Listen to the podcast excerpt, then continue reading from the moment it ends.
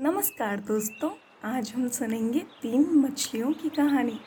एक समय की बात है, एक घने से जंगल के अंदर बड़ा सा तालाब था। उस तालाब में बहुत सारी मछलियाँ रहती थीं, जिनमें से तीन मछलियाँ एक दूसरे की पक्की दोस्त थीं। इन तीनों का स्वभाव बिल्कुल अलग था।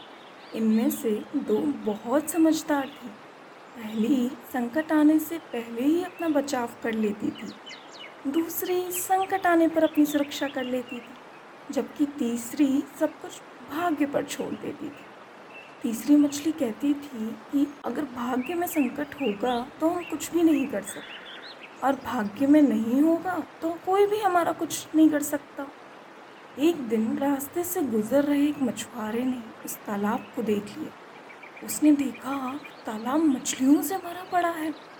उसने तुरंत अपने बाकी साथियों को इस बारे में बताया मछुआरे और उसके साथियों ने अगली सुबह यहाँ आने और उन मछलियों को पकड़ने का फैसला किया। लेकिन मछली ने मछुआरे और उसके साथियों की बातचीत सुन ली थी। उसने तुरंत तालाब में रहने वाली सभी मछलियों को इकट्ठा किया और सारी बात बता दी।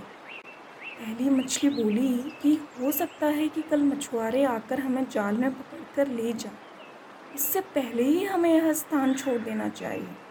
तभी तीसरे नंबर की मछली बोली कि अगर वो कल नहीं आए तो यह हमारा घर है, हम कैसे इसे छोड़ कर जा सकते हैं?